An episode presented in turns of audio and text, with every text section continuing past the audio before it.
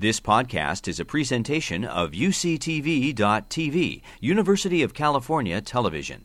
Like what you learn, help others discover UCTV podcasts by leaving a comment or rating in iTunes. I think when I agreed to do this, I didn't think it through particularly well because it seems like each of these topics could be covered in many hours each. So I have been selective um, and will do my best to get to some key points. Um, I want to really think about the multiple relationships between aging and disability, um, the impacts of disability on function, quality of life, and prognosis, both for people who have early onset and later onset disability, and then come up with some, uh, suggest some approaches to older persons with disabilities um, that aren't like radically new necessarily, but if you've started in the disability, developmental disability world um, for people who are children or adults, not elders, um, some of this might be new and useful to you. I certainly hope so.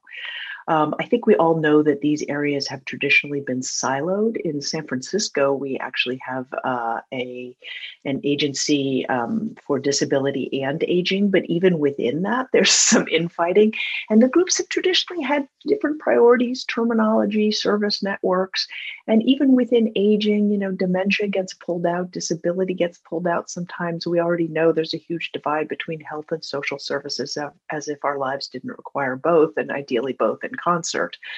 Uh, but as it turns out, most people with disability are old, and late onset disability is super common. Uh, but so is increasingly, and I've seen this through my career, um, people aging with early onset disability. And there didn't used to be much of that. So this is a, a really important frontier, I think, for collaboration between those of us in geriatrics um, and some of you who have um, perhaps mostly dealt with younger people thus far. Um, we also know that people with early onset disability are more disabled in old age. If old age comes with disability, then starting disadvantage leads to more disadvantage with time. Uh, and we know that people who are old and disabled are given lower standards of care and support than people who are disabled only. Um, that most people are disabled, uh, you know, the, that most disabled people are old are shown by these graphs. So the one on the left shows you um, self care, which is sort of the orange color, mobility, the darker blue, and household activities, the lighter blue. And then the, the greens and yellows on the right really show how it upticks with age. Um, pretty interesting. Looks vaguely like the COVID uh, death curves, which is an interesting thing. You know, we do change over the lifespan, and um, there won't be time for this in this presentation, but I think we have to consider how much of this is biology and how much of this is uh, prejudice against people with disabilities or people as they get older. Um, there are mixed messages on care access. Um, so, this uh, study from the Kaiser Family Foundation shows that younger people, so people under age 65 with disabilities, are um, less likely to go to the doctor if they need to, um, partly because of cost um, being, per, you know, not, um, and, and this is all for Medicare beneficiaries. Um, so younger people are more likely to have trouble getting the care they need um, and to have financial challenges as part of the disincentive for getting necessary health care. Um, at the same time, an OWD is old with disability. I might have made that up. Um, are the the category at highest risk for exclusion during disasters? Um, disasters being, you know, floods, earthquakes, etc. We know these are the left behind people preferentially. One might argue similarly for pandemics. Um, you know, when you make everything digital or you have to get to a site for your vaccine, for example. Um, services that people get when they're younger and disabled are often lost after age 65. So, access to care assistance, employment supports, support for adjusted cars so that you could get to your job, respite care for caregivers. Um, and are frank biases, such as Medicare does not pay for hearing aids, even though we know hearing impairment causes tremendous disability and is very common as people age. And actually, the cutoffs for hearing age are frankly ageist, because at the same levels where a child or an adult would be given a hearing aid, that is not the threshold used for older people. So it's an intricate relationship. Uh, I'm going to start talking a little bit about people who are growing old with pre existing disabilities. Um, and actually, as I looked at the volume of material I had, I actually ended up putting more into the part of people who are old and develop new disabilities, figuring that you all may be greater experts on this first part than I. Um, we know that adults with disabilities report frequent mental distress. In fact, they are five times um, as often to have mental distress. But stress comes in physiologic, not just psychological ways, too. And people with disabilities are at higher risk for that kind of stress. Um, but this the emotional stress can lead to physiological changes that correlate with cellular aging there is a, a process called accelerated aging um, that happens to people with chronic diseases people who are chronically homeless or incarcerated any kind of ongoing stress. Um, it, it also has epigenetic effects so things that can be passed on to other generations because of changes in um, dna methylation and other sorts of changes that literally literally are passed on um, at when people have children. And we know people with disabilities have a harder time getting jobs that would raise their socioeconomic status, and often they have lower SES than their families. Um, and that's associated with accelerated aging, um, lower life expectancy, um, and other bad outcomes uh, just uh, for a little moment of sort of humor, um, accelerated aging does happen with stress. So these are presidents, usually at four or five year intervals, um, in which they have aged significantly. Um, maybe you know one of the many reasons you might want, not want to sign up for that job, I guess. Some people do. Anyway, life expectancy with and without intellectual or developmental disabilities, this is changing a little bit, but this is from 2015, which isn't that long ago. Um, and you can see how at all age groups, um, people have uh, lower life expectancy. Um, but it's not everybody, right? It's sort of, we tend to talk about people with developmental disabilities with one broad swath, as we do for aging. Um, people with mild to moderate intellectual disability actually have the same longevity and aging as the general population. There's a lot that depends on individual genetics and lifestyle. And of course, lifestyle has to do with um, how many ways your um, family can and will um, help you compensate and provide you with um, ways to succeed in your life. We see that with people without disabilities as well, of course. There are some conditions that accelerate aging, and they do this in a variety of ways. So, for Down syndrome, um, the accelerated aging and the, the early deaths are often disease related. So, um, part of the disease conditions that develop as a result of the chromosomal uh, difference of those people. For epilepsy and autism, the drugs that treat the conditions uh, can accelerate aging, as can the disease. And people who have severe intellectual and physical disability uh, are at risk for all kinds of health complications from respiratory infections um, to general decline, skin breakdown, all sorts of, of other situations where sometimes they can't ask for the help they need and sometimes their body can't do basic things that fend off disease for the rest of us. Um, as I mentioned, there are many confounders, um, among them obesity, which is something we could maybe do more to prevent. Um, harder to do for people who have trouble uh, moving around. Um, but not impossible and a good way of increasing a person's quality and uh, quality of life and longevity. Um, Down syndrome is an interesting case. Um, so today here is actually probably 10 years ago at this point but um, it's it has been going up and that's partly the ability to treat the conditions that come along with down syndrome and um, uh, partly you know general advances in medicine. Um, and we see here um, oh, i'm going to forget his name peter maybe? Anyway a, a british man who lived well into his 70s and got a great deal of media attention as uh, one of the only, uh, one of the first very long uh, survivors with Down syndrome. But I think it's really important here to note the racial differences that you are way more likely to survive into old age um, with Down syndrome if you are white. And that just shows the ways in which socioeconomic advantages um, really play a part in health and disadvantages going the other direction. Um, some of the challenges uh, with people growing older with disability, their family caregivers may die or age out of being able to do what's needed. Uh, they're less likely to have preventative care, as we saw with the Medicare slide, or healthy lifestyle. Um, they age out of all kinds of uh, disability services um, and they have early onset of age related conditions, um, as we saw a few cases of. Uh, there are also some diagnostic challenges. So, people who have um, intellectual disabilities or severe developmental disabilities um, may be mistaken for having dementia when they don't, but equally, their dementia may be missed, um, or their, their conditions that mimic dementia may be missed um, because of their disabilities. And so few providers have training in either intellectual and developmental disabilities or geriatrics. That's a huge hindrance. So they don't know some basic things that we all do regularly, which is what is this person's baseline function? How do I know if they're ill if I don't know what, what normal looks like for them? Um, they're really at increased risk for inappropriate treatment. So, too much treatment, treatment that might benefit a healthy person their age, but is unlikely to benefit them and might have more side effects than benefits or more adverse consequences. And then, too little treatment where their lives are undervalued or they're assumed to not be able to or not want something that they might actually benefit from.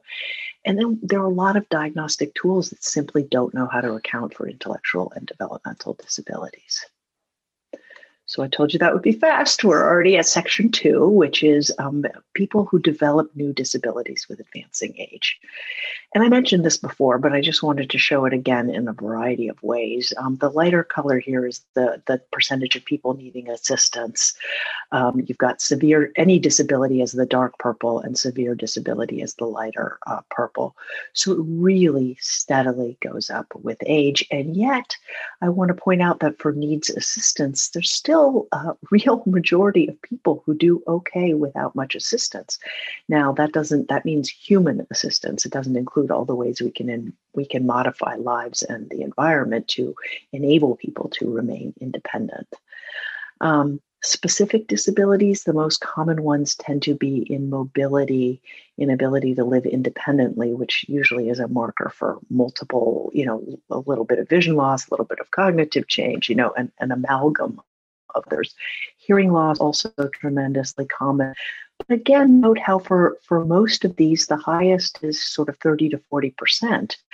Um, now, partly that's because their highest group here is 75 plus, um, and people live well into their hundreds. My oldest patient thus far has been 111. Um, that is rare. We frequently see people um, into their hundreds these days. And to lump somebody at 75 with their 98 year old parent, um, it doesn't make any more sense than, you know, lumping somebody who's seven with their 34 year old parent. The impact of disability on elders is tremendous. Um, and actually, it's a big player in how people see their lives. So, most older people value their independence as much as they do being alive, in fact, sometimes more. Uh, the impact of disability on um, healthcare costs across types of systems is uh, significant. Um, and it turns out ability, disability is the biggest determinant of a person's uh, healthcare usage, and so the cost to the system, um, and a better determinant of mortality in old people uh, than their disease state. So, this is something we think about a lot in geriatrics. Basically, however, if you live into really advanced old age, chances are very good you will be disabled. Um, this was from the Cambridge Health Study. Um, showing that people, once they reach 85 or 90, uh, a vast majority need some help to function, particularly if it's the last year of their life. Um, and, and that's not surprising. You know, life life is an arc, and we tend to need much more help at the beginning and the end, even if in between we're an able-bodied person. There are two disability pathways in older persons, but one is you know significantly more rare than the other. So one in five people will have a catastrophic event. Um, a stroke, uh, a sudden severe illness, a bad cancer, a massive heart attack with heart failure, um, a variety of other conditions. But for most of us, it's insidious. And anyone who, like me, is in middle age um, or beyond already has uh, noted the accumulation of deficits and changes um, that increase our vulnerability for disability. Um, sometimes there's a small event that results in a loss of independent functioning. And part of that is that as we age, if you see there a line between ability and disability, those of us who are born without disability start way, way, way above that line. So a small decrement leaves us still um, as able bodied people. But as we age, we get closer to that line. And so something small can tip us over from able bodied to a person with disability. Um, and a lot of the thinking about disability in older adults has been that underlying vulnerability and then a precipitating event. I'm not going to go into all the details here, but I just want to say that hospitals can uh, give people grave disability more so as they age.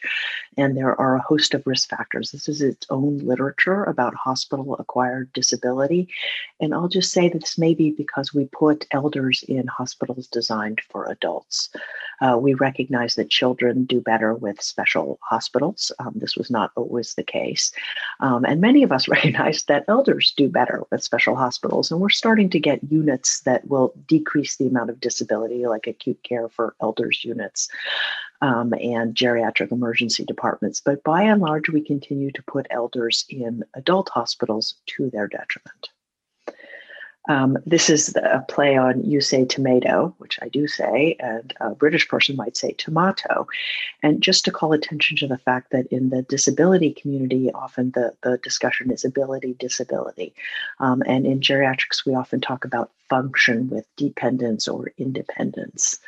Um, but they're very similar. Um, in fact, functional status, as I already mentioned, or ability, disability, is by far one of the best predictors of outcomes in older people. You know, from death uh, to nursing home placement, which many people um, actually would uh, rather die than go into a nursing home, caregiver burnout, resource use, um, and it works better than diseases. It's more powerful because it's really how diseases and injuries have accumulated in your body over time. Um, we have something called frailty uh, in old age, and I'm sure you've heard the term, but it's a condition of vulnerability. So, when I spoke about vulnerability, a frail person may not have explicit disabilities. They may actually. You can be both simultaneously. So, as you see here on the right, there's full performance. Then you get into the frailty zone, and below that is disability. But many people with disabilities have frailty, and, and there's not a good way to quite picture this. Um, but frailty is really your vulnerability. And with accelerated aging, people will hit the frailty status years, sometimes decades earlier, and then go into disability earlier. Um, functional losses um, means people will stay in the hospital longer and they have more risk for readmission. Um, also, something that's generally not factored in by people who care for people in hospitals. Um, lower quality of life, higher rates of institutionalization and death. Um, so, really, should there be something in our electronic record, should be something in our uh, how we care for people in the hospital that accounts for function. Uh, the, the data suggests there should be, but often when providing care for older adults, um, that care is not based on evidence, at least not based on evidence that's particular to older people. Um, and this chart just shows the interplay of age and um, ability status. So people who are independent um, and younger old will live more years. I mean, this isn't obviously you know so surprising. Um, but you can see here that if you're 85 and you're independent you're going to live about twice as long as somebody um, who has some disability. Um, but if you're younger you're going to live just maybe a third uh, longer. So age and disability both matter um, lots of risk factors for functional decline from the environment, your genes, your medical conditions, age related changes, medications, all sorts of things work together. Now, when we're talking about somebody's ability or disability, we talk less about particular conditions, although obviously we would treat hearing loss mobility problems, but how we assess a person's risk or their degree of disability in old age has to do with ADLs and IADLs. And I'm sure you're familiar with all of this. But basically, in part, it's because we know if people have ADL problems, um, they need 24 hour care. And if they have um, IADL problems, they can have intermittent care. Um, an adult child or a helper can show up once a week, once every two weeks. Um, and by and large, people will be okay. You can also do a lot to modify people's homes to help them thrive despite IADL difficulties. Um, there's there's a third category that I like to use that I find even many of my colleagues don't use, um, but I find this great for patient relationship um, and for really assessing subtle changes. And these are the advanced activities of daily living, which are person specific, and they really maintain that person's health and quality of life. And by checking in on this, I both show that I see them as a unique human being, which frankly makes my job much more fun for me too. Um, but also sometimes really subtle changes here uh, will signify something like a silent heart attack or um, a fracture that hasn't been picked up on or a fall they didn't think to tell me about. Uh, so, super helpful as well. Um, the way people get disabilities in old age is a little different, and I'm not going to spend a lot of time on this, but um, we have reduced lean body mass, reduced muscle mass with age. You can do a lot to combat this, but most people assume it's uh, immutable uh, age function. So there, there should actually be required weightlifting once we hit 50 probably and 60 certainly um, because you can increase muscle strength uh, at all ages there was a great study uh, in the 90s proving this and has been shown many times since um, but there is also with age, somewhat inevitably at this point, increased muscle and joint stiffness. Some of the cutting edge geroscience is working on really earlier pathways of aging and may be able to prevent or delay these um, effects, but that is definitely another lecture and not quite ready for prime time yet. Um, and then mobility and gait are often affected by other changes in the body, like a person's ability to see or their ability to feel the, the ground beneath them if they have a neuropathy. So, fairly different pathways to disability in old age. Um, but as you can see, it's really common. It goes way up. Women have more functional disabilities as they age uh, than men.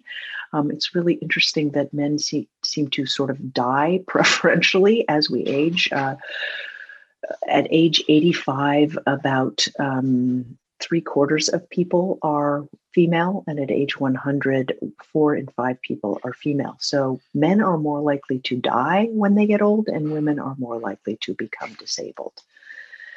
Um, when we think of vision impairment, we often think of the eyes. And I think um, when people are thinking disability or developmental congenital disabilities, they often think of eyes. And, and in old age, we often think of eye conditions that develop with age, such as these common conditions.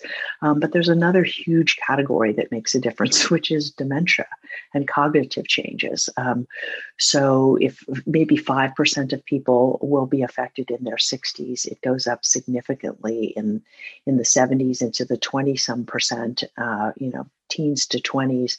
And then over age 80 or 85, it's about 40% of people who will have some form of dementia or cognitive impairment and this really changes how people see and what they what they can do as well so i just wanted to touch briefly on the different pathways to disabilities that may in you know the constellation of disabilities may resemble those of somebody who had developmental disability but they will be more newly acquired and they will have different mechanisms and that probably means the care the person needs is slightly different. Um, so what can we do to help? Um, or what are some of the things we can do? So there are some screens that busy clinicians can do if you're seeing an older person, um, and and there's good evidence, um, again, you know, dating for the last several decades, that earlier diagnosis of disability can actually delay, reverse it in some cases, or at least partially reverse it, or delay progression. Um, so, if you want a really quick screening question for ADLs and IADLs, the best is to ask if people can get out of bed, dress themselves, prepare meals, and shop on their own without help. Um, if they can't do the first two, chances are they need pretty continuous help. And if they can't do the second two, chances are they need intermittent help. Um, those are the, the highest yield measures on the ADL and IADL scales. Um, arm function really important for daily you know can you touch the back of your head? That means you know can you fix your hair? Um, can you wash parts of your body? Can you touch your lower back? Can you get dressed? Can you reach both arms over your head? Can you reach for things you need and also get dressed? Uh, hand function. Um, you can have them squeeze your fingers. I will tell you, you can have a very frail appearing man in a wheelchair and he can really hurt your finger. I have learned this the hard way. Um, so often I'll do things like pull this paper out of my hand or pick up this coin instead. Um, gait, there is something called the timed get up and go test. Um, and I'm not going to go into detail uh, too much about this, but I have given you slides that explain it, and it's really easy to look up um, to get a sense of a person's gait and mobility, um, not just impairment uh, versus normal function, but you can track this over time and see a decrement um, or see that they're coming close to the threshold, and you can intervene and prevent the mobility dysfunction from happening. Um, similarly, for cognition, uh, this is actually debated. The U.S. Preventive Services Task Force does not recommend screening for the dementias, but they also consider treatment to be medications almost exclusively. Uh, I consider treatment to be, you know, home modification, caregiver training, giving a person an opportunity to do the things they've always wanted to do while they can still do them, advanced care planning, all sorts of things. So to to you know, and, and, it may depend on whether the person wants to know or not. Um, but but good to uh, if there are any questions on the part of the person or the family to do a little screening. So this is the information on the timed up and go, and the mini cog is really simple. It's a three item recall. You give three words, and, and and there are again forms for this so that you don't use words that are too easy for people to associate and recall, and then a clock draw. Um, and if they can't remember any of the words after drawing their clock, they probably have dementia. If they remember all three, they really, it's unlikely. And then if they can recall in the middle, the clock kind of helps you because if it looks normal, you're more reassured. And if it looks like the one on the right and the one below, you're pretty clear that there is something not right going on. Again, assuming this was a person with normal cognitive function to begin with. Uh, I think it's really important to give people agency in old age um, and with or without disability. And I sometimes talk to people about SOS as their way of getting through things. So, one is the self, thinking about what they can do. Are they assuming that because they have a disability, they can't do things? Um, are they assuming because they're old, they can't do things? And really, um, exploring that with them and then pushing back against it um, what is it they most want to do? What would motivate them beyond those internalized prejudices? Um, and are, are there things they can do to help them get to their pleasure or their goal? Um, the other are the people who can be involved um, in their lives who could help them do this, whether, you know, family, friends, paid person. And what do they want that to look like? How much help do they really want? How much do they need? And then society, that's really thinking about the programs, professions, or places that can help the person optimize uh, their function and increase their health and quality of life. Uh, I will just add a little plug for hearing aids here. Uh, I had trouble throughout my career um, in getting people to get them and wear them. Um, we know that hearing impairment uh, leads to uh, all kinds of problems, but this latest data on memory loss and hearing impairment um, has made it really easy for me to convince older people to get hearing aids. Uh, they will, uh, you know, they're paid for by Medicare Advantage programs. People who have resources can pay for them. Um, Medicaid, depending on where you live, will often pay for them. But the effects on people's health and well being are significant. And yet, if, if we don't treat the hearing loss, um, they will have cognitive disability over three years sooner Um, and their decline is more precipitous, and the degree of hearing loss correlates with the likelihood of developing dementia. So, this is a good way to get people to address their hearing impairment. Um, functional planning and goals really, really important. Um, I think people will recognize their deficits, not strengths, if throughout their lives they were a functional person. There is a, a, blow to the ego and sense of self, which, unless explicitly addressed, um, will keep the person from doing as well as they could with their new disability um, getting people to accept adaptive equipment. I cannot tell you how many people in their 80s and 90s have told me they don't want to use a cane because then people will know they're old. So, somehow getting people to realize it, it's worse if you're wobbling down the street. And actually, if you're in your 80s or 90s, people probably already know. Um, and obviously, you have to do that with great consideration. Um, you know, and and uh, something clinicians who are non geriatricians in the internal medicine sector often don't do is realize that if you can't change the person, often changing the environment will make all the difference. So to avoid crises, I tell people we anticipate changes that are common with aging, acknowledge the new reality. Um, oh, that's supposed to say adapt and not accept. I'm so sorry. So adapt to the changes. Um, by you know changing environment equipment attitudes behaviors and then take action to do the things that give life meaning. Um, i knew i had too many slides so i'm just going to close up here fairly quickly by saying that advanced care planning is about not just deciding if somebody wants resuscitation but deciding what gives life meaning and whether medical care will help or hinder that um, with in the aging and disability uh, overlap area, I think this needs to be done for the caregiver and the person with disability when the caregiver is the older adult. Really important to walk through this. I have been in situations where um, the older person died, you know, sooner than they imagined, and nothing was in place. Um, so he, here I gave you a list of things that you can talk about um, with people who are the caregivers for uh, adult children with developmental or intellectual disabilities. Um, and as with all advanced directive discussions, the sooner you start these, um, the easier it'll be. I don't do it all in one session. I raise it, I give them a handout to take home, and then we discuss it slowly over time. And it may need to be revisited um, if the social situation changes or the health of the person with disability changes. These are some of the forms. And the three things to clarify are who should make decisions if the current person making decisions cannot? What kind of decisions should they make? And how should they decide? Who else should they consider in that process? And i will just close by saying that ageism is everywhere. So this was something targeting people with disabilities and it talked about the 35% who are of prime working age and completely ignored that a person might be 65 or older and working or have other value to society.